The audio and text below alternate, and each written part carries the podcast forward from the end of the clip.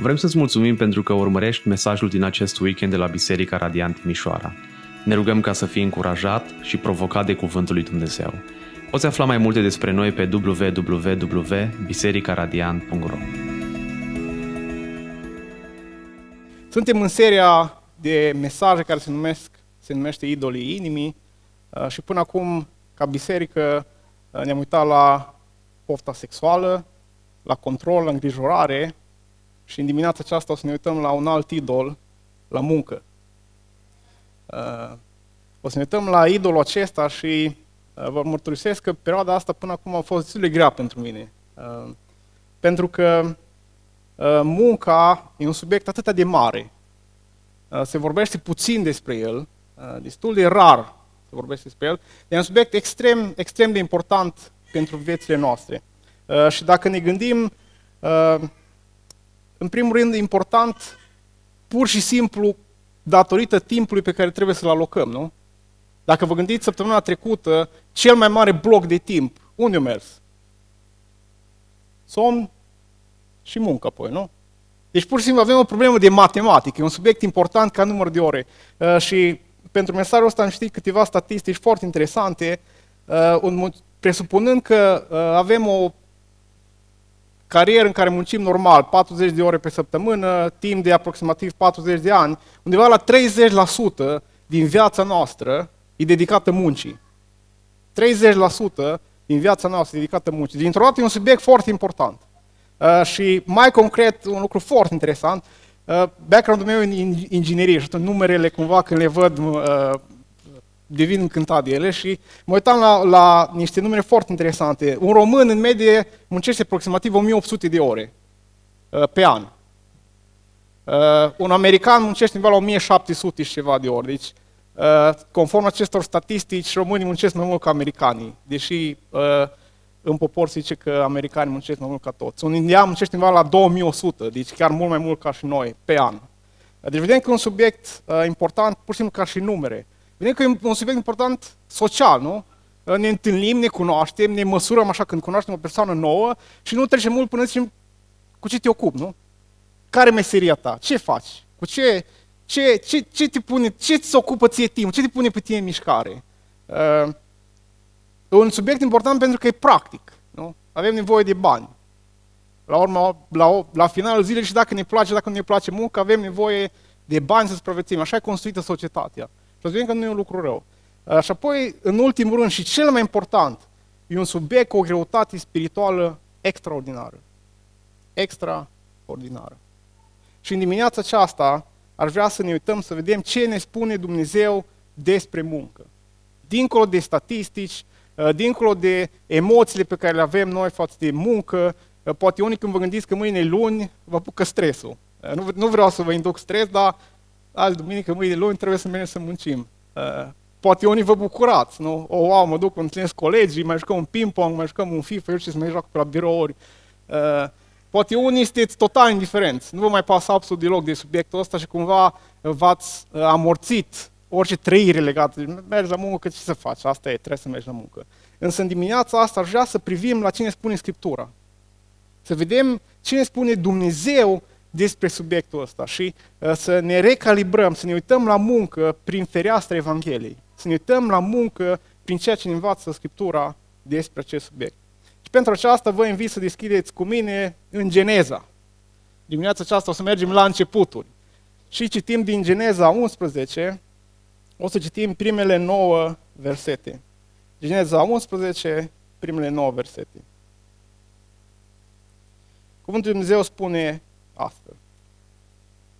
Tot pământul avea o singură limbă și aceleași cuvinte. Călătorind spre răsărit, oamenii au găsit o câmpie în țara Shinar și au locuit acolo. Atunci fiecare a zis semenului său, haideți să facem cărămizi și să le ardem bine.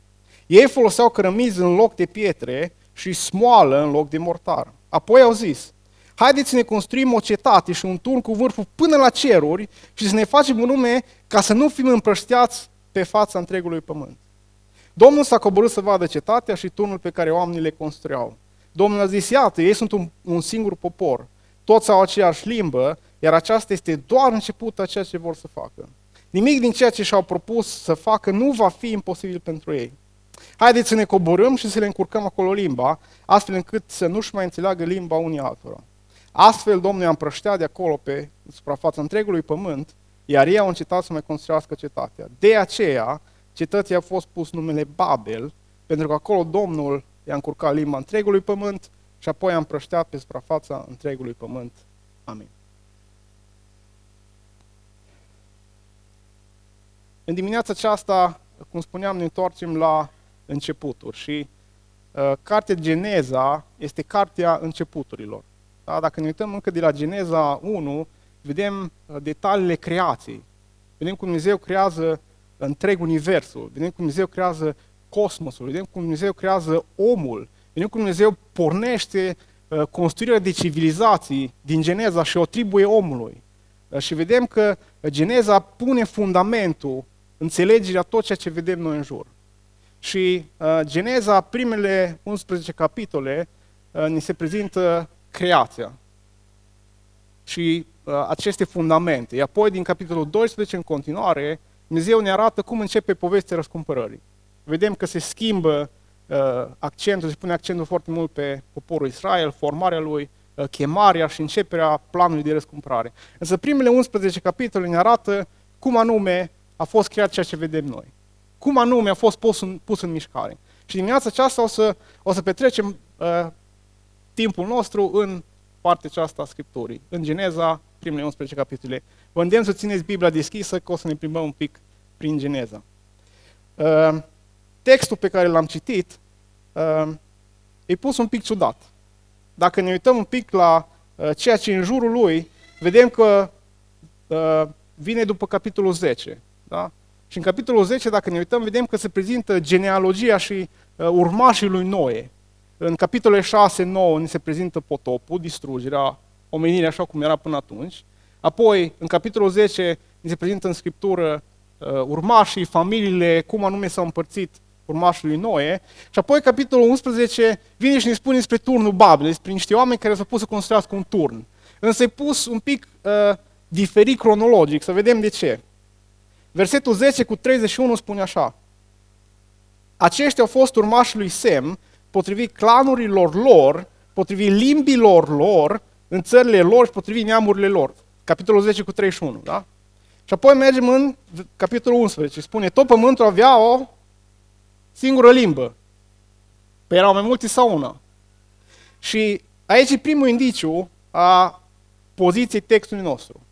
Un alt indiciu, dacă ne uităm, uh, capitolul 10, ne uităm un pic mai în stânga, spune așa, capitolul 10, versetul 8, de la versetul 8. Lui Cuș s-a născut Nimrod. Acesta a început să fie un om viteaz pe pământ. El a fost un vânător viteaz înaintea Domnului. De aceea se spune ca Nimrod, vânător viteaz înaintea Domnului. El a domnit la început peste Babel. Lucrăm împreună cu textul astăzi. El a, început în, în, el a domnit la început peste Babel. Deci vedem că în 10 cu 31 ne spune că sunt mai multe limbi, uh, ne spune că Nimrod a domnit, a domnit peste Babel și atunci de aici ce înțelegem? De fapt, pasarul acesta pe care l-am citit vine cronologic, de fapt, în capitolul 10. Da? Ni se prezintă urmașul lui Noe, ni se spune de Nimrod, Nimrod domnește peste Babel, termină cu uh, Moise termină cu capitolul 10 cu urmașii și apoi și stați un pic să ne uităm mai îndeaproape la ce au făcut oamenii când domnea Nimrod. Deci vedem că uh, textul ăsta are o semnificație importantă legat de ceea ce făceau ei în vremea respectivă. Nu a zis Nimrod, Nimrod a domnit, după aia s-au făcut oameni, uh, popoarele, limbile și gata. Vedem că uh, face așa un zoom in, cum avem noi termeni acum, la ceea ce s-a întâmplat în vremea lui Nimrod. Și uh, de ce asta e important? Păi e foarte important, o să vedem, pentru că ne arată un pic cât timp a trecut de la potop. Vedem că uh, întâmplarea aceasta are loc în timpul lui Nimrod și dacă ne uităm la genealogie și să încercăm acolo să vedem cine a fost fiul lui cine, cine a fost strănepotul lui cine, vedem că episodul acesta al turnului Babel are loc undeva la 100 de ani după potop. Deci, uh, oamenii care au început să lucreze la turnul Babel Uh, probabil străbunicii lor au văzut potopul. Deci gândiți-vă la străbunicii voștri, poate. De exemplu, străbunicul meu a fost în război, în al doilea război mondial. Și am prins, străbunica mea a murit când eram în liceu. Și țin minte povești. Îmi spunea cum din război și acolo prin județ Arad, mergeau prin păduri și era un subiect care i-a traumatizat și fiindcă i-a traumatizat, povestea. Și o să vedem, e foarte important că oamenii aceștia uh, au trăit relativ aproape de uh, evenimentul potopului și o să vedem că asta îi face responsabil, pentru că probabil, fiindcă au trăit aproape de evenimentul potopului, încă ei știau ceea ce Dumnezeu le spune. Și dacă ne uităm mai îndeaproape la text, o să vedem că textul de fapt e foarte simplu. Uh, textul are trei părți, foarte simplu. Versetul 1 la 4 ne arată ce fac oamenii. Ne povestește să adune ei, haideți să facem un turn, uh, să construim să fie înalt până la ceruri, să ne facem un nume, să nu mai fim împrășteați și fac turnul, să apucă oamenii noștri să facă turnul. Versetul 5-8 e răspunsul lui Dumnezeu la ceea ce fac ei. Dumnezeu vine, vine, inspectează turnul și apoi împrăște pe toți. Și versetul 9 e rezumatul pe care îl face Moise. Uh, Moise, gândiți-vă că scrie cartea Geneza și apoi o citește mai târziu uh, poporul Israel. Practic, e ca și cum Moise le povestea celor din popor, din popor și mai face un rezumat. Și așa oamenii au construit turnul Babel, Dumnezeu a împrăștea pe, pe fața pământului uh, și așa am ajuns noi la uh, limbi, societăți, țări și așa mai departe. Și, uh, cum spuneam, textul nu foarte simplu, dar cu o bogăție extraordinară pentru viața noastră, în mod special în ceea ce privește munca. Și dacă ar fi să, să rezumăm textul acesta, pe scurt ar fi uh, cam așa, oamenii încalcă mandatul lui Dumnezeu de a crește, de a se înmulți și de a umple pământul. O să vedem unde e mandatul acesta motivați de dorința de putere și de idolatria din inima lor, o idolatrie atât religioasă, cât și o idolatrie care se găsește în munca pe care o fac. Și ca urmare, Dumnezeu aduce judecata, făcând comunicarea și colaborarea mult mai dificilă, împărăștindu-i pe întreaga suprafață a pământului. Deci, pe scurt, textul ăsta cine arată? Niște oameni motivați de putere, vor ei să fie ca Dumnezeu, motivați de idolatrie, încep să-și construiască un turn să ajungă până la cer. Și răspunsul Dumnezeu e o judecată, pe care o vedem și la potop. Dar astăzi o să vedem un alt tip de judecată. Uh, Dumnezeu îi judecă pentru rebeliunea aceasta, pentru dorința aceasta de putere, pentru idolatria pe care o au în inima lor. Haideți să vedem, să luăm textul uh, în mod cronologic, în modul în care sunt expuse versetele. În primul rând, uh, poate cum vă întrebați, și treaba are asta cu munca. Nu? Poate vă socotiți, bun, idolatrie, rebeliune, dar ce treabă are asta cu munca? Haideți să vedem. Dacă ne uităm la început, uh, în primele trei versete, e foarte interesant, spune și tot pământul avea o singură limbă, aceleași cuvinte. Uh, și apoi oamenii noștri, în versetul 3, spune așa, haideți să facem cărămizi și să le ardem bine. Ei foloseau cărămizi în loc de pietre și smoală în loc de mortar. Îi vedem pe oameni că muncesc, nu? Muncesc, zic, haideți să construim, haideți să construim un turn. Uh, și nu doar că muncesc, însă dacă ne uităm atenți, uh, ei inovează. Dacă ne uităm, spune așa, uh, versetul 3. Ei foloseau cărămizi în loc de pietre. Foloseau smoală în loc de mortar. Deci vedem că uh, oamenii aplică creativitatea dată de Dumnezeu în a-și eficientiza modul în care construiesc turnul acesta. Și uh, unii folosesc uh, acest text ca să arate că, de fapt, problema e în munca pe care o facem și în dorința noastră de a construi uh, cultură nouă, civilizație nouă, uh, inovație. Însă o să vedem, de fapt, că uh, nu asta e problema. Și atunci întrebarea e, e greșit ce fac ei? E greșit că se pun să construiască? E greșit că fac turnul în sine, că inovează? Nu. De unde știm? Versetul 8 spune așa. Domnul i-a împrășteat acolo pe suprafața pământului, iar ei, iar ei au încetat să construiască cetatea. Dar nu ne spune că Dumnezeu a distrus cetatea. Nu ne spune că Dumnezeu avea o problemă cu cetatea în sine, ca și construcție, ca și edificiu. Nu ne spune că avea o problemă cu faptul că ori schimba tehnologia, da? De la piatră ori trecut la cărămidă, de la ori, ori, ori ajuns acum să facă zmoală. Nu. Dumnezeu nu condamnă munca, Dumnezeu nu condamnă activitatea în sine de a construi pe care o fac ei. Nu asta e problema. Și uh, ăsta e primul lucru la care vreau să ne uităm, și anume, munca în sine e un lucru bun. Munca în sine e un lucru bun. Cum spuneam, când vă gândiți că mâine trebuie să mergeți la uh, serviciu, fiecare dintre noi avem reacții diferite. Și s-ar putea unii dintre noi să ne gândim, când ne gândim la muncă, uh, ca la ceva, ultimul rău, cel mai mare rău pe care îl avem în viața noastră. Uh, dacă am scăpat din muncă asta, viața noastră ar fi perfectă. Însă ar vrea să ne uităm să vedem că, de fapt, uh, munca e ideea lui Dumnezeu. Munca e în planul lui Dumnezeu. Munca în sine e extraordinar de bună. Haideți să vedem. Ne uităm la această grupare de oameni care încep să construiască turnul Babel. Și dacă ne uităm în capitolul 9, Geneza 9, spune așa, fiți roditori, înmulțiți-vă și umpleți pământul. Unde mai vedem acest mandat?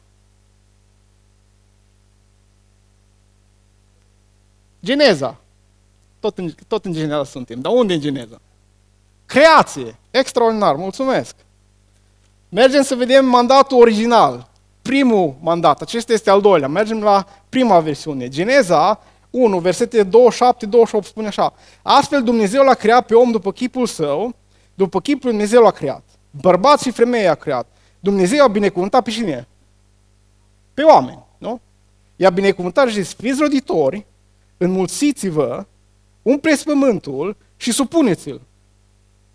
Domniți peste pești măre, peste păsele cerurilor și peste orice vietate care se tărăște pe pământ. Deci vedem că Dumnezeu dă mandat oamenilor, încă de la începutul creației, să supună pământul. Și mă poate vă întrebați, dar ce, ce înseamnă această supunere? Dacă ne uităm un pic mai, mai încolo, tot în Geneza 1, spune așa, versetul 31, Dumnezeu s-a uitat la tot ce a făcut și iată că toate erau foarte bune. Se uită Dumnezeu la creația lui și spune, wow, tot ceea ce am creat e foarte bun. Uh, pământul, cerurile, apele, animalele, uh, plantele, omul, tot e foarte bun. Și atunci ce mai trebuie supus? Nu? Asta e întrebarea. Ce anume trebuie să mai supun omul?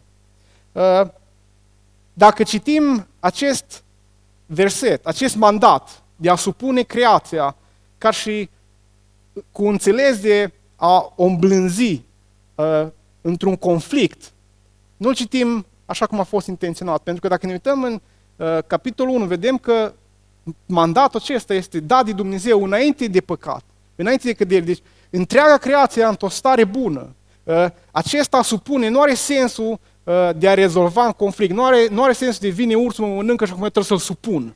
Să, să, să supun ursul pentru că mi-e împotrivnic mie. Vedem că mandatul e dat când, în, în, în vremea în care vorbim de uh, creația perfectă, înainte de cădere. De fapt, acest supune are forma, are sensul de a da formă.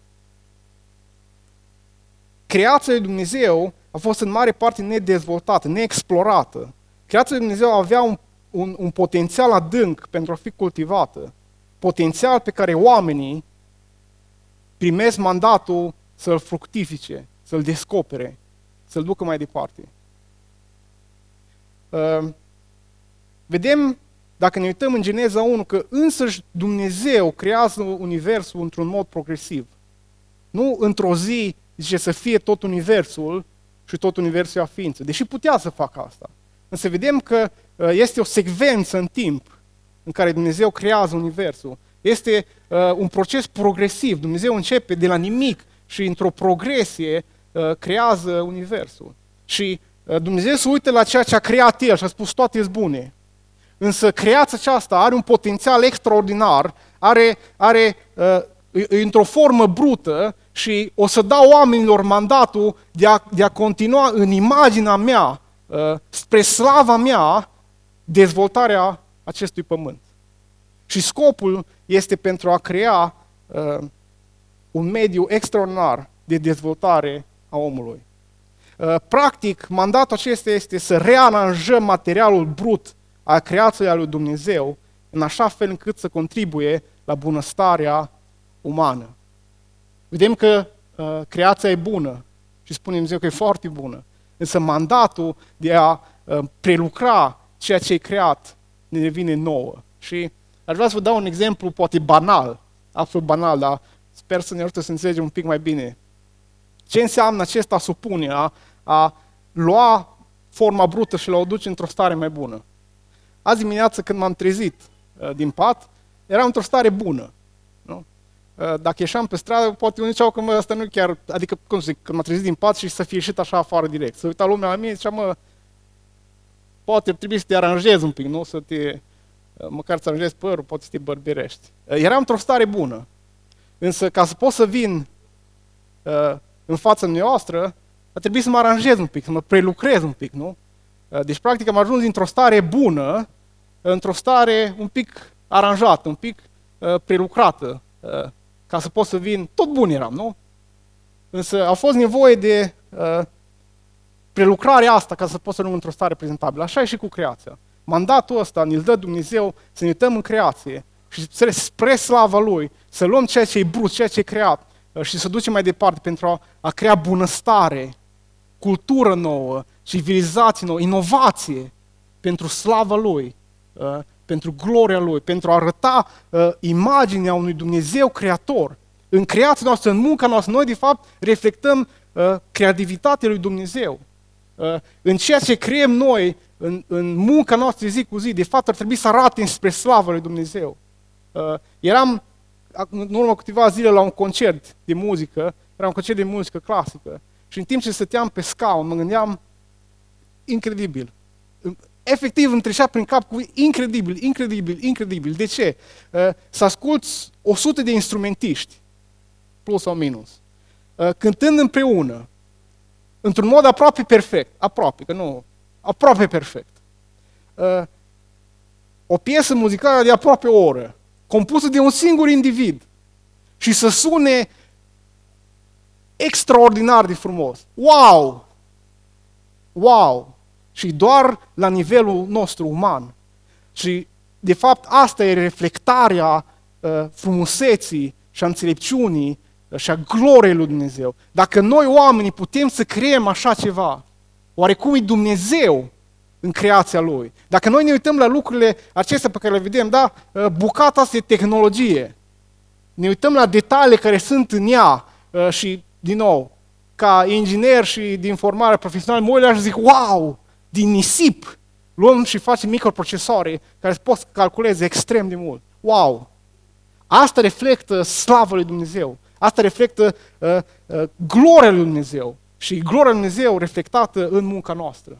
Însă o să vedem că uh, păcatul corupe inclusiv ceea ce ar trebui să aducă gloria lui Dumnezeu. Inima noastră, munca noastră. Apoi, în al doilea rând, vedem, îl vedem pe Dumnezeu că muncește. Da? Uh, sunt unele, dacă citim filozofia sau unele idei din lume, vedem că alternativa e că munca de fapt e ceva rău, nu? Cutia Pandorei. Uh, zeii greci o creează pe Pandora și creează și cutia în care pun tot ce e rău, lăcomia, invidia, și așa mai departe. Și când o dau pe Pandora de soție, uh, și dă și cutia. Și Pandora, curioasă, deschide cutia, ies toate relele în lume și printre toate rele ce? Și munca. Și dintr-o dată înțelegem că munca, fiindcă Pandora a fost curioasă, avem și muncă ca un blestem. Uh, vedem în gândirea uh, grecească, în gândirea babiloneană, zeul Marduc uh, creează universul și apoi se uite, bă, dar universul ăsta chiar trebuie întreținut. Pe ce facem? Hai să facem omul. Noi zei nu ne putem coborâ să întreținem creația, dar facem omul o, o ființă de valoare redusă și îl punem pe el să muncească. Noi zei nu putem. Dar vedem că Dumnezeu ne arată altceva. Dumnezeu muncește. Și vedem că Dumnezeu muncește nu doar o dată. Îl vedem că Dumnezeu muncește la început, da? Ă, ia lutul și creează omul. Dar vedem pe Dumnezeu că muncește și în perioada Noului Testament, ca templar. Și vedem că Dumnezeu e implicat activ în muncă.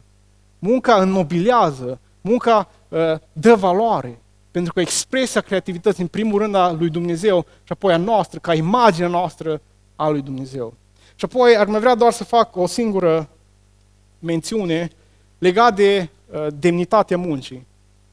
Uh, influențați de gândirea grecească, uh, postmodernă, așa mai departe, e o istorie foarte lungă, dar influențați de gândirile care intră în contradicție cu valorile lui Dumnezeu, uh, am luat și noi ideea că unele tipuri de, de muncă sunt uh, poate mai nevaloroase. Sau alte tipuri îți de dorit, altele îți de evitat. Nu? Toți să se facă ingineri, uh, medici și avocați sau nu mai știu ce acum la modă, acum influencer. Uh, și orice altceva nu e bun. Însă dacă ne uităm uh, la ceea ce ne învață Scriptura, uh, ne spune o total altă poveste. O total altă poveste. Munca, orice tip de muncă, uh, are demnitate în ea. Pentru că, de fapt, munca are rol de a îngriji creația lui Dumnezeu. Uh, și Martin Luther, Martin Luther uh, comentează extraordinar asupra Psalmului 147, spune, versetul 147, ver, Psalmul 147, versetul 13 și 14, spune așa, că El, adică Dumnezeu, întărește zăvoarele porților tale și îți binecuvintează fiii tăi în mijlocul tău. El dă pace în teritoriul tale și te satură cu cel mai ales grâu. Dumnezeu. Și acum întrebarea e cum o face? Poate Dumnezeu să ne păzească? Poate. Poate Dumnezeu uh, să dea pace în mod supranatural? Poate. Poate Dumnezeu să ne dea greu, să ne trimită greu din cer? Poate. Nu? Dar cum o face? Și comentează Luther în felul următor. Întărește zăvoarele porților tale. Cum? Prin oameni din consilii, din primării, prin politicieni care dau legi potrivite. Binecuvintează fiii tăi. Cum? Prin învățători, prin pediatri, prin mentori. Dă pace în teritoriile tale. Cum? Prin avocați pricepuți, prin poliția care își face datoria. Te satură cu cel mai ales greu. Cum? Prin fermieri, prin muncitori din fabrică, prin cei care transportă grâu. Așa o face Dumnezeu. Și într-o dată vedem că orice tip de muncă are o demnitate extraordinară, pentru că, de fapt, scopul muncii de a îngriji creația lui Dumnezeu și de a aduce slavă lui Dumnezeu. Gândiți-vă doar, faceți un exercițiu de imaginație când mergeți acasă. Gândiți-vă din momentul în care v-ați trezit azi dimineață și până ați venit la biserică, ce anume ați folosit. Ați dormit pe un pat care probabil a fost făcut de un tâmplar undeva, nu? Dar tâmplarul ca să aibă lemn, a fost nevoie de cineva să aducă lemnul din pădure. Peste pat ați avut o saltea care a fost lucrată, probabil manual sau automat. Peste saltea ați avut niște așternuturi, care probabil cineva le-a împletit, le-a cusut. Uh, după aceea ne-am îmbrăcat, după aceea ne-am mâncat. Dacă să vină mâncare, avem nevoie cineva să transporte. Dacă ați venit până aici, uh, a fost destul de curat prin oraș. E nevoie ca cineva să facă curățenie. Dacă nu, probabil uh, ți-ar lua șobolani, ne-am umplut de boli și ar fi vai de noi. Deci dacă vedem un, două ore din momentul în care ne trezim și până când venim la biserică, e nevoie de atât de multe tipuri de muncă pentru a îngriji creația Dumnezeu. Și demnitate în orice tip de muncă. Și în dimineața asta, dacă te gândești că munca ta nu are valoare în fața Dumnezeu, să știi că are. Orice tip de muncă faci, orice tip de muncă, dacă e etică și legală și în parametrii Scripturii, are valoare pentru Dumnezeu. Pentru că Dumnezeu îngrijește creația prin munca ta. Dumnezeu îngrijește creația prin munca noastră. Orice tip de muncă ar fi. Din nou, dacă e etică și în parametrii Scripturii. Dumnezeu îngrijește creația prin noi. Prin tine Dumnezeu alege să îngrijească creația. Nu-i wow lucrul ăsta? Și dacă ne gândim că uh, unele sunt mai bune, altele mai slabe, în dimineața asta ar trebui să ne reevaluăm modul în care privim munca. Munca are demnitate, orice tip de muncă are demnitate, pentru că duce slavă lui Dumnezeu și munca noastră îngrijește creația. Dar, uh, veți spune, wow, fain, munca e bună, munca o face Dumnezeu, Dumnezeu ne dă mandatul, uh, munca e demnă, care e problema? Nu? Care e problema? Haideți să ne întoarcem la textul nostru. Dacă ne uităm în versetul 4, spune așa. Apoi au zis, haideți să ne construim o cetate și un turn cu vârful până la ceruri, să ne facem un nume ca să nu fim împrășteați pe fața întregului pământ. Oamenii noștri la care ne uităm în dimineața asta se adună să construiască un turn. Dar haideți să vedem care e motivația lui, lor. În primul rând, spune așa, haideți să facem un turn cu vârful până la ceruri. Altfel spus, uh, haideți să facem un turn, să arătăm puterea pe care o avem. Haideți să facem un turn ca atunci când se uită oamenii din jur, cât era, o mie și câteva mii, nu, după potop, într-o sută de ani, cât, cât ori, câteva mii. Când se uită oamenii și ies dimineața, să-i apuce frică de turnul nostru.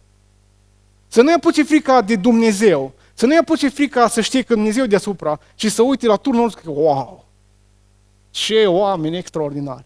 Deci, dintr-o dată, oamenii ăștia, în loc să folosească uh, munca pe care Dumnezeu le dă să meargă să se mulțească, să supună creația, o, folosesc, o folosesc ca să obțină putere. Un mod de a-și arăta puterea lor. Gordon Wenham spune așa, cerul, adică eterul, e și cerul casă lui Dumnezeu. Și acest gârie norantic e un alt efort al omului de a deveni ca Dumnezeu. Se, se otărăsc ei între zic, mă, uh, noi știm că ne-au spus noi, ne-au spus străbunicul, cum ziceam, 100 de ani de la potop.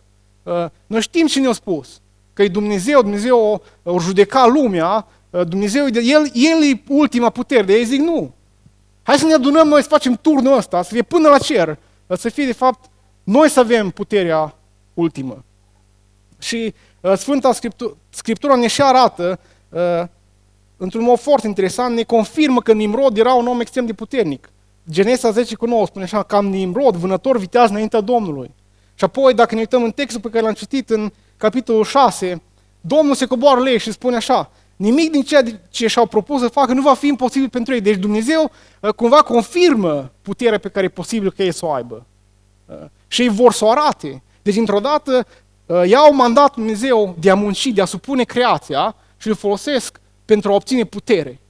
Și dintr-o dată scopul muncii, care e glorificarea lui Dumnezeu, Uh, și înălțarea și reflexia creativității lui și a, a ingeniozității și a bunătății și a frumuseții lui se transformă într-un scop de a arăta puterea. De a-și arăta ei, să știe oamenii cine suntem. O veni din Rom și când vine Nimrod, să știe lumea că Nimrod e rege aici. Apoi, uh, în al doilea rând, spune așa, cu turnul cu vârful până la ceruri, idolatrie religioasă. Uh, ar vrea să ne uităm dacă mutăm slide-ul până la zigurat. Avem, știți, o poză, îmi pus o poză. Așa, extraordinar, mulțumesc. Uh, arheologii care s-au ocupat de turnul Babel presupun că cel mai probabil turnul a fost construit ca un zigurat. Cum arată un zigurat? E o piramidă în trepte, uh, sus cel mai probabil are și un templu. Cam așa, asta e ziguratul din Ur. Uh, fațada e renovată, cam așa arată. Unul din scopurile pe care îl au ei cu turnul până la cerul, construiesc acest zigurat, pun și scările, pentru că în perioada respectivă puneau scări în ideea că ei pot să ajungă până la zei. Și nu, nu doar atât, dar fiind un zigurat, probabil avea și un templu sus. Și vin ei și zic, ă, da, știm că Dumnezeu ne-a poruncit ă, să slujim, să stăpânim pământul, știm că Dumnezeu e în control, ă, dar las că noi ajungem până la zei.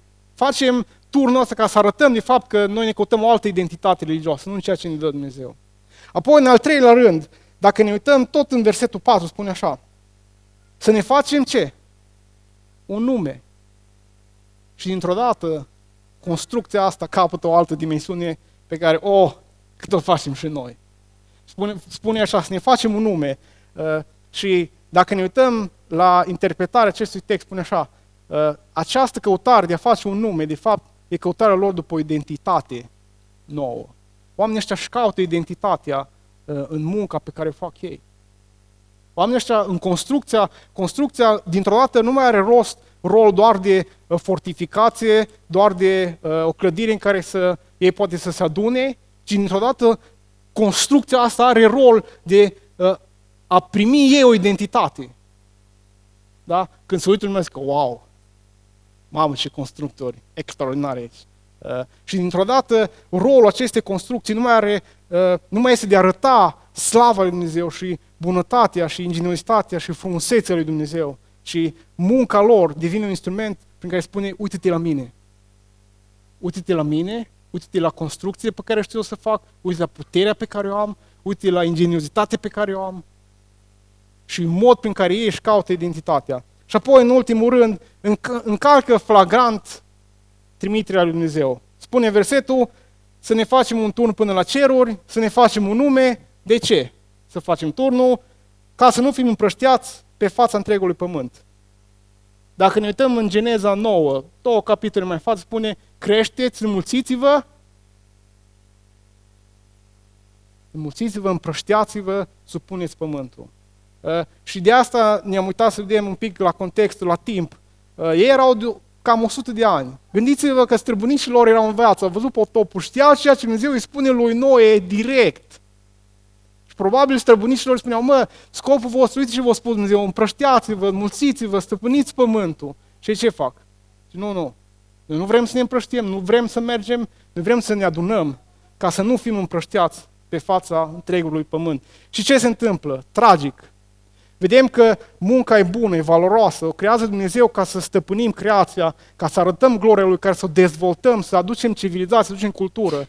Și omul dintr-o dată pervertit o ia și o folosește pentru puterea Lui, pentru identitatea Lui, ca să încalce explicit mandatul pe care Dumnezeu îl dă. Și într-o dată munca dintr-un lucru extraordinar de bun devine idol, devine o sursă de păcat devine o sursă prin care uh, pervertim voia lui Dumnezeu. Și e foarte interesant dacă uh, mut un pic la turnul Babel. Cred că sau poate fost, da. L-ați văzut? Adică l-ai dat sau... Bun. Ne întoarcem un pic la el, pentru că mi se pare fascinant. Ăsta e un tablou făcut de Peter Bruegel, cel bătrân, uh, titlul e Babel, expus la Viena, tablou extraordinar dacă ne uităm atent, doar să, să, să ne gândim un pic la nebunia idolatriei, a muncii, la, la nebunia aceasta. Evident că e o reprezentare, e artă, deci nu o luăm mot Nu, nu neapărat așa a fost unul Babel, dar e o reprezentare, da? Uitați-vă acolo în dreapta, uh, bărci, lemne, ridică cărămizile, nu? Pe care le fac ca să poată construiască. Uh, aici nu se vede că un pic departe, dar Uh, oamenii și-au făcut locuințe pe turn. Uh, mai este încă o variantă de turnul Babel pe care pictează tot Bruegel, uh, expus la Rotterdam, arată că fac și servicii religioase, ceea ce are sens, că probabil a durat un pic să construiască turnul ăsta. Aici în stânga vedem pe Nimrod și oameni care se uh, închină lui. Și e foarte interesant, chiar vă recomand să mergeți și să căutați acasă pe Google, este o variantă în care puteți să vă uitați la toate detaliile. Omul, nebunia lui, în idolatria lui, alocă resurse pentru a construi așa ceva, doar ca să-și arate puterea, să-și găsească identitatea, să încalce mandatul lui Dumnezeu. Cum? Luând munca.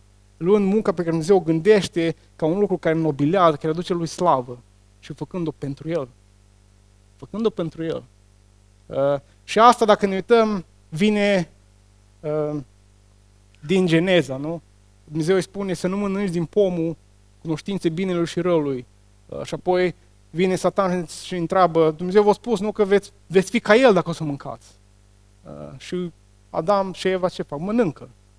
Nu? Și vedem acolo că spune că din cauza că ai mâncat, uh, pământul e blestemat, îți vei câștiga uh, uh, existența cu trudă, uh, vei și mânca, dar vor fi și spini. Și vedem într-o dată că uh, întreaga structură a existenței noastre, a ceea ce cunoaștem noi, se destramă din cauza păcatului. Dumnezeu, uh, e foarte interesant că nu le dă foarte multe explicații uh, de ce să nu mănânce, nu? ci le cere doar credință. Și spune, uh, credeți-mă că asta e cel mai bine și omul, în păcatul lui, decide să fie el ca Dumnezeu. Omul decide el să se ridice la rangul Dumnezeu și să spună, eu pot să aleg ce bine și ce rău. Eu știu ce bine și ce rău.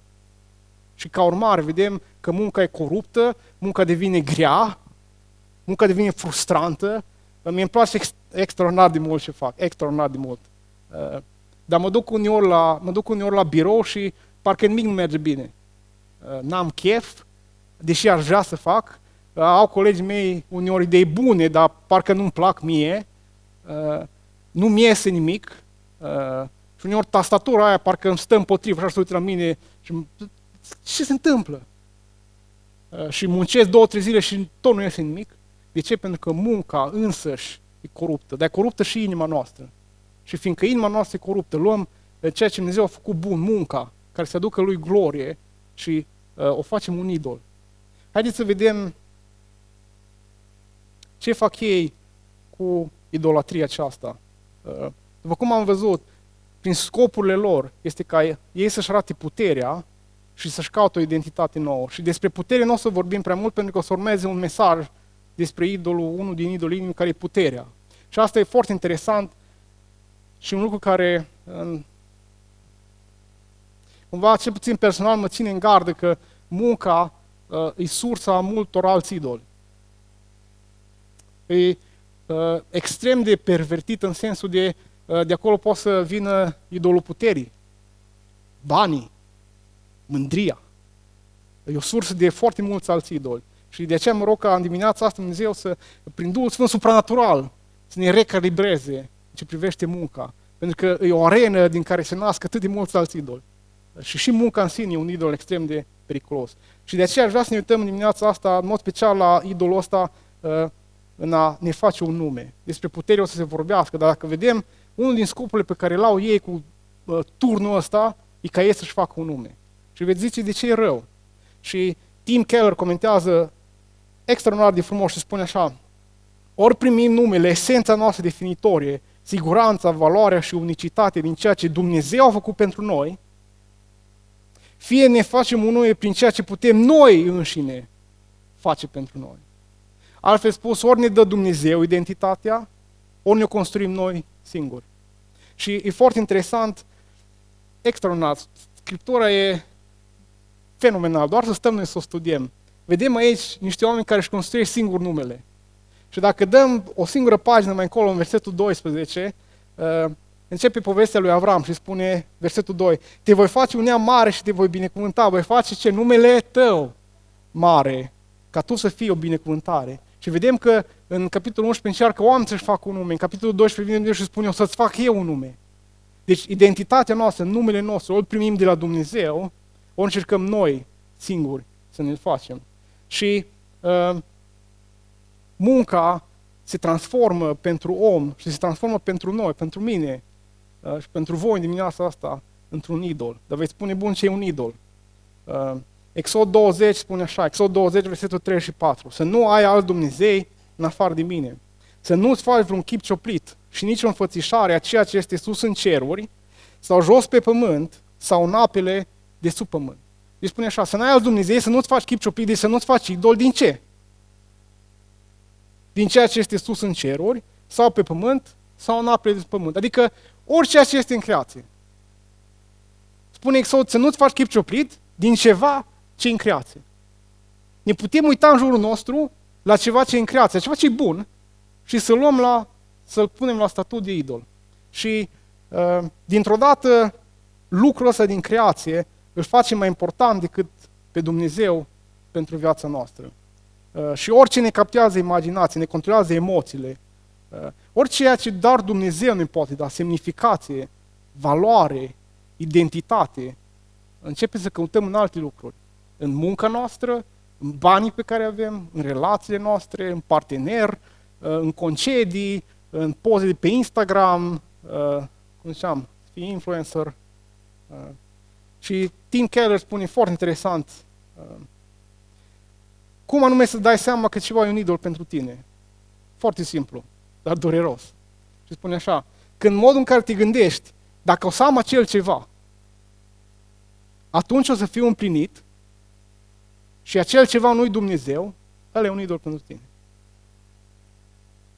În momentul în care te gândești, dacă o să uh, fiu promovat, să nu mai fiu inginer simplu, vreau să fiu senior. Și atât te frământ că nu știu ce să faci numai să fii senior. Uh, dacă în contul tău trebuie să ajungă să fie suma X și până nu ai suma X, tu nu ești împlinit, devine un idol. Dacă singurul tău scop în viață este căsătorești, ăla e un idol. Dacă atunci când o să am acel ceva din creație, lucruri bune, atunci să fiu împlinit. Ăla e un idol. Și dacă stăm să ne gândim în dimineața asta, vedem cât de ușor munca devine un idol pentru noi. De ce? Mergem la muncă și spunem, mă, când o să mă aprecieze X, atunci să fiu împlinit. Când o să vină șeful meu și să zică, bravo ție, atunci, aia ăla o să fie momentul. Poate te răni cineva și te gândești, las că acum un ochi și arată lui. Să ce bun o să fiu eu la jobul meu. Ăla devine un idol. Și seria se numește Idolii inimii. Și aș vrea să ne uităm foarte pe scurt. Adi o mai menționat în predicile de dinainte. Uh, Scriptura când se referă la inimă, nu se referă doar la sentimente, uh, ci se referă la centrul nostru existențial, la tot ceea ce ne face pe noi oameni. Adică uh, aspectul emoțional, aspectul intelectual, de aspectul și volițional, de voință, da? Și inima noastră cuprinde și emoții, și gândirea, și voința noastră. Și când vorbim despre idolii inimii, vorbim despre luăm ceva din creație și ne afectează toată inima noastră, toată esența noastră, adică și emoțiile, și gândirea, și voința. Și dacă vă gândiți acum, bun, dar cum? Uh, dacă reușita profesională devine pentru tine un idol, dacă munca devine un idol pentru tine, uh, îți va controla toate aceste trei dimensiuni, și emoțiile, și gândirea, și voința. Uh, reușitele îți vor produce bucurie, care euforie, ceea ce nu-i rău. Însă eșecurile te vor dărâma, pentru că valoarea ta e pusă în reușita pe care ai, în munca pe care o faci. Vei aloca resurse excesive pentru a reuși în munca ta. Vei trece peste limite etice ca să obții reușita pe care o crezi tu ca fiind cea ultimă, cea care să-ți aducă ție adevărată împlinire. În momentul în care ești pericol să, fii, să nu mai fii cel mai bun din echipă, uh, o să începi să te frămânți. Pentru că ai identitatea ta. De acolo îți tragi tu valoare, de acolo îți tragi tu adevărata identitate și stima de sine. Și foarte interesant, uh, Mary Bell spune în felul următor, e un executive coach, că acum coach e la modă, uh, e o doamnă care lucrează cu uh, oameni care conduc companii din Forbes Top 500, e o listă cu cele mai valoroase top 500 de companii din lume. Și doamna lucrează ca să-i ajute în conducerea lor. Și spune așa, reușita e alcoolul zilelor noastre. În zilele noastre, acești oameni, despre care, oameni care lucrează, nu mai fac abuz de alcool. Îi abuzează de propriile lor vieți. Ai succes, se întâmplă lucruri bune în plan profesional, termini un proiect, te simți extraordinar. Doar că sentimentul trece repede, începi să te gândești la următorul proiect, ceea ce oarecum e normal, dar de fapt iubești sentimentul de euforie al reușitei. Trebuie să-l ai din nou, trebuie să-l obții din nou. Problema e că nu poți să ai tot timpul acest sentiment. Stima ta de sine e în pericol pentru că o iei din exterior, din reușite. În cele din urmă, acest ciclu te-a funs tot mai multă frustrare și durere. Și apoi spune așa, nici nu încheie reușita actuală, că deja te gândești la următoarea. Un dependent de reușite nu e nimic diferit față de un dependent de altă substanță. Și uh, acum vreo două săptămâni am prins un, uh, un interviu foarte interesant. Câți dintre voi ați văzut serialul The Office? Uh, e cel mai de succes uh, serial de comedie din istoria televiziunii. Uh, încă e foarte popular, a fost filmat cu mai mulți ani în urmă. Și am văzut un interviu cu Rain Wilson, cel care joacă pe Dwight în The Office, și spune așa. Deci gândiți-vă așa, cel mai de succes serial de uh, comedie din istoria televiziunii, nominalizat la 42 de Emmy-uri, a câștigat 5 Emmy-uri și unul dintre actorii principali spune așa. Cât am participat în rularul serialului The Office, am fost extrem de nefericit pentru că nu era destul. Nu mă bucuram de ce se întâmpla. Mă gândeam, de ce nu sunt un star de cinematografie? De ce nu sunt următorul Will Ferrell? De ce nu am o carieră în filme de lung metraj? De ce nu am un contract mai mare? Câștigam sute mii de dolari, dar voiam milioane. Eram un star de televiziune, dar voiam să fiu un star de film. Niciodată nu a fost destul unul din actorii principali, în unul din cele mai de succes, cel mai de succes serial de comedie din istoria televiziunii, povestește ce trăia el atunci și spune, niciodată nu a fost destul. Unii nici, nici măcar se gândește să ajungă să joace în așa ceva. Și pentru el nu era destul. Când munca devine idol, uh, când munca uh, pune stăpânire pe emoțiile tale, pe gândirea ta, pe voința ta, te dezechilibrează din ceea ce Dumnezeu te-a făcut să fii din modul în care Dumnezeu te-a făcut să privești munca ca un dar bun, care să ducă lui glorie și ție bucurie. Pentru că uh, niciodată nu va fi destul. Și e foarte interesant, uh, sunt câteva moduri în care te raportezi la muncă în modul în care, în timpul în care acesta devine un idol. Primul e uh, când vrei tot mai mult. Când vrei tot mai mult, când, când de acolo îți tragi valoarea ta, de fapt tot timpul vrei, niciodată nu e destul.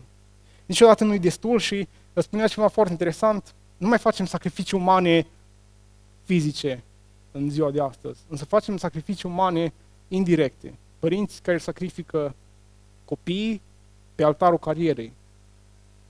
Soți care sacrifică soțiile pe altarul carierei. Uh, și spunea, spunea, vin președinții, în, în mod special în America, și zic, pentru familia mea am făcut. El 20 de ani a fost plecat de acasă prin campanii. Nu a făcut pentru familia lui, a făcut-o pentru el. Ca lumea să știe că el să aibă putere. Și noi nu mai facem sacrificii umane, fizice, să ne sacrificăm pe noi, sacrificăm pe cei din jurul nostru. O altă extremă, și aici ar vrea doar să fac o remarcă, uh, nu vorbim împotriva performanței, a excelenței și a bunăstării. Nu, nu, nu, nu despre asta e vorba. Dumnezeu ne cheamă să, să muncim ca pentru El, care înseamnă cu, uh, cu pasiune, cu determinare și vedem și în Geneza că șase zile Dumnezeu muncește și doar una se odihnește. Însă problema e când valoarea noastră nu trage din muncă, că în inima noastră e atașată de muncă și de ceea ce primim din muncă. Acolo e problema, nu cantitatea. Ce facem noi cu inima noastră și efectul pe care îl are munca asupra vieții noastre. O altă extremă e uh, încerci să te depărtezi de muncă. Uh, faci orice numai să nu muncești. Și începi să te definească uh, vacanțele, cât de mult ești tu plecat, uh, cumva asta e supraputerea ta. Deci, mă, eu am păcălit munca. Și o, încetezi în a te gândi la ceea ce te cheamă Dumnezeu să faci pentru creația Lui. Încetezi să te gândești la, uh, să te uiți să vezi ce abilități mi-a dat Dumnezeu, uh, la ce mă cheamă, cum mă cheamă să lucrez. Și tot ce te gândești cum să eviți munca. E tot un idol. Uh, un alt, idol, un alt mod în care idolul acesta se manifestă e prin faptul că vedem unele munci nedemne și le vedem în practică, efectiv nu le acceptăm. Sunt unii oameni care ar, ar avea nevoie de un job, de un loc de muncă. Și efectiv nu acceptă unele locuri de muncă pentru că în concepția lui locul ăla de muncă nu e suficient de bun. Și într-o dată se vede pe el mai sus decât ar trebui să fie, vede munca degradantă, decât poate ca o perioadă de tranziție spre ceea ce Dumnezeu îi pregătește. Ăsta e un alt mod. Uh, și apoi vedem și aici, dar nu o să vorbim prea mult, uh, munca ca o sursă de putere. Uh, când te gândești că uh, ai în tine bucuria asta așa de a controla, de a controla oameni, de a controla situații, uh, și când lucrurile nu merg așa cum vrei tu, te drâmă, uh, uiți că Dumnezeu e în control, uiți că Dumnezeu e suveran, uiți că Dumnezeu îți dă și business-ul, îți dă și uh, locul de muncă, îți dă și resursele și să ale Lui toate pentru gloria Lui. Când ai, ai controlul ăsta, vrei tu neapărat să ai putere, vrei tu să deții controlul. E tot un idol. Însă e foarte interesant și aș vrea să ne uităm la ce se întâmplă în ultimele versete. Spune, uh, de la versetul 5 în continuare, spune că Dumnezeu s-a coborât să vadă cetatea. Oamenii noștri încep să, să construiască și construiesc cetatea și Dumnezeu să coboară să o vadă. Uh, și foarte interesant că, cum ziceam, Scriptura e extraordinară. Ne facem noi timp. Uh, e o ironie antropomorfică fantastică. De ce? Nu știa Dumnezeu construcția lor? Normal că știa că Dumnezeu e omniprezent, Dumnezeu e omniscient, o știe și o cunoaște. Însă uh, ne spune că Dumnezeu coboară ca să arate cât de mică e de fapt. Nu? Miile astea de oameni se adună împreună, își pun toate resursele la, la comun, încep să construiască pentru puterea lor și să-și facă o identitate și Dumnezeu spune, cu toate efortul și cu toată construcția voastră, de fapt, eu trebuie să vin să văd cât de mic e turnul ăsta vostru. Și Dumnezeu aproape că face ironie de ei. Nu? Și de foarte multe ori, dacă stăm să ne gândim așa e și la noi. Ne gândim, măi, o să-mi construiesc cum Babelul meu.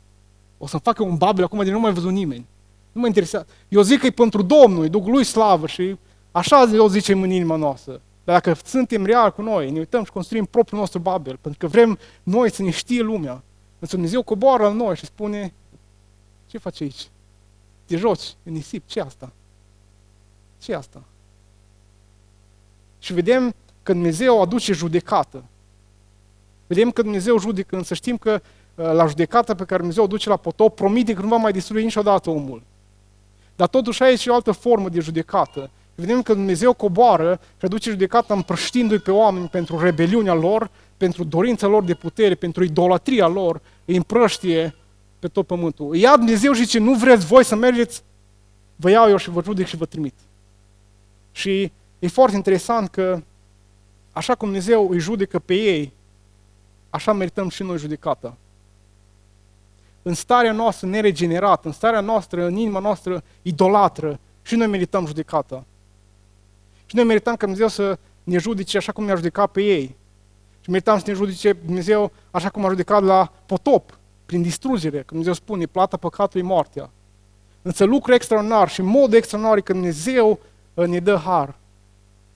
Și oricâte turnuri Babel am fi vrut noi să construim ca să ajungem la Dumnezeu ar fi fost degeaba. Oricâte fapte mărețe vrea noi să facem ca să ajungem la Dumnezeu e degeaba. Și tot ce merităm e judecată lui Dumnezeu. Însă Dumnezeu ne dă milă. Îl vedem pe Iisus că vine în mijlocul nostru, în, în, în lumea idolată, în lumea coruptă, ca să ne dea salvare. Și e foarte interesant, Ioan 19 cu 30 spune Iisus, s-a sfârșit. Ce s-a sfârșit? S-a sfârșit lucrarea. S-a sfârșit întreaga lucrare de răscumpărare a mea și a ta. Noi meritam judecată, însă Iisus ne aduce milă, însă Iisus vine, completează lucrarea de expășire pentru mine și pentru tine, pentru noi toți, ca să ne dea o viață nouă, să ne dea, să ne regenereze. Și Iisus, în Iisus se împlinesc toate lucrările de regenerare, de sfințire, de mântuire și de odihnă noastră. Chiar cel mai perfecționist dintre noi, din sala asta, uh, chiar cei care credeți că trebuie să munciți extraordinar pentru a vă salva cumva, Dumnezeu, Isus, face lucrarea pentru voi. Și nu doar atât, dar ne cheamă la odihnă. Pe ei, pe oameni din, din Babel, le cheamă la judecată. Pe noi în dimineața asta ne cheamă la odihnă. Spune în Matei 11 cu 28, veniți la mine, toți cei trudiți și împovărați, și eu vă voi da odihnă.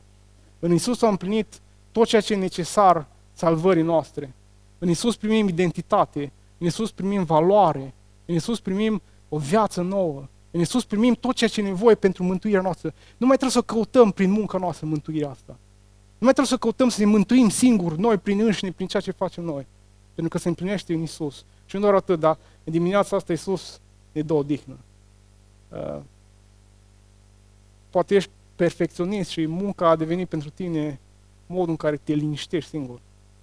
Să știi că în muncă nu poți găsi liniștea, să doar în Isus poți găsești. Uh, și Isus va fi uh, singurul șef care nu te calcă în picioare. Singurul care tot timpul va fi mulțumit de tine. De ce? Pentru că lucrarea e făcută în El, nu în tine. Și mă rog ca dimineața să Dumnezeu să ne dea odihnă. Să ne uităm la muncă uh, și în mod supranatural, prin Duhul Său, să ne recalibrăm. Fiecare avem atitudinea noastră față de muncă. Însă, dimineața asta, să rugăm, spune, Doamne, uite, avem nevoie de Tine. Înțelegem că Tu ai făcut toate lucrările și asta să ne aducă nouă liniște, să ne aducă o dignă. Nu trebuie să ne salvăm prin munca noastră. Nu trebuie să ne facem nume prin munca noastră, pentru că numele ne-l dă Hristos. Numele ne dă Isus prin jertfa Lui, prin lucrarea care s-a sfârșit la cruce. Și atunci cum trebuie să muncim? Probabil aici e o predică întreagă, însă vă las cu Coloseni 3 cu 23. Spune, orice faceți, să faceți ca pentru Domnul. Să ne uităm la talentele noastre, la abilitățile, la ceea ce a investit Dumnezeu în noi. Uh, să ne uităm la motivațiile noastre. Să ne uităm la ceea ce, cine macină pe noi privire la muncă. Și spune, Doamne, uite, de azi, muncă vreau să fac pentru Tine. Înțeleg mandatul pe care mi-l dai. Să îngrijesc creația. Să ne uităm la abilități, să uităm la ceea ce putem face, să ne uităm la locul, la resurse pe care le avem. Spune, Doamne, uite, vreau să particip la a supune creația, să aduce ție glorie. Nu mai vreau gloria mea, nu mai vreau uh, răscumpărarea mea prin munca mea. Deci spune, Doamne, vreau să duc ție glorie. Și prin uh, inginerie, uh, și prin construcții, și prin muzică, uh, și prin mâncare, uh, și prin, nu știu, ce meserii mai sunt între noi. Și zic ca Dumnezeu să, uh, să ne transforme și uh, munca să fie spre slavă Lui. Amin.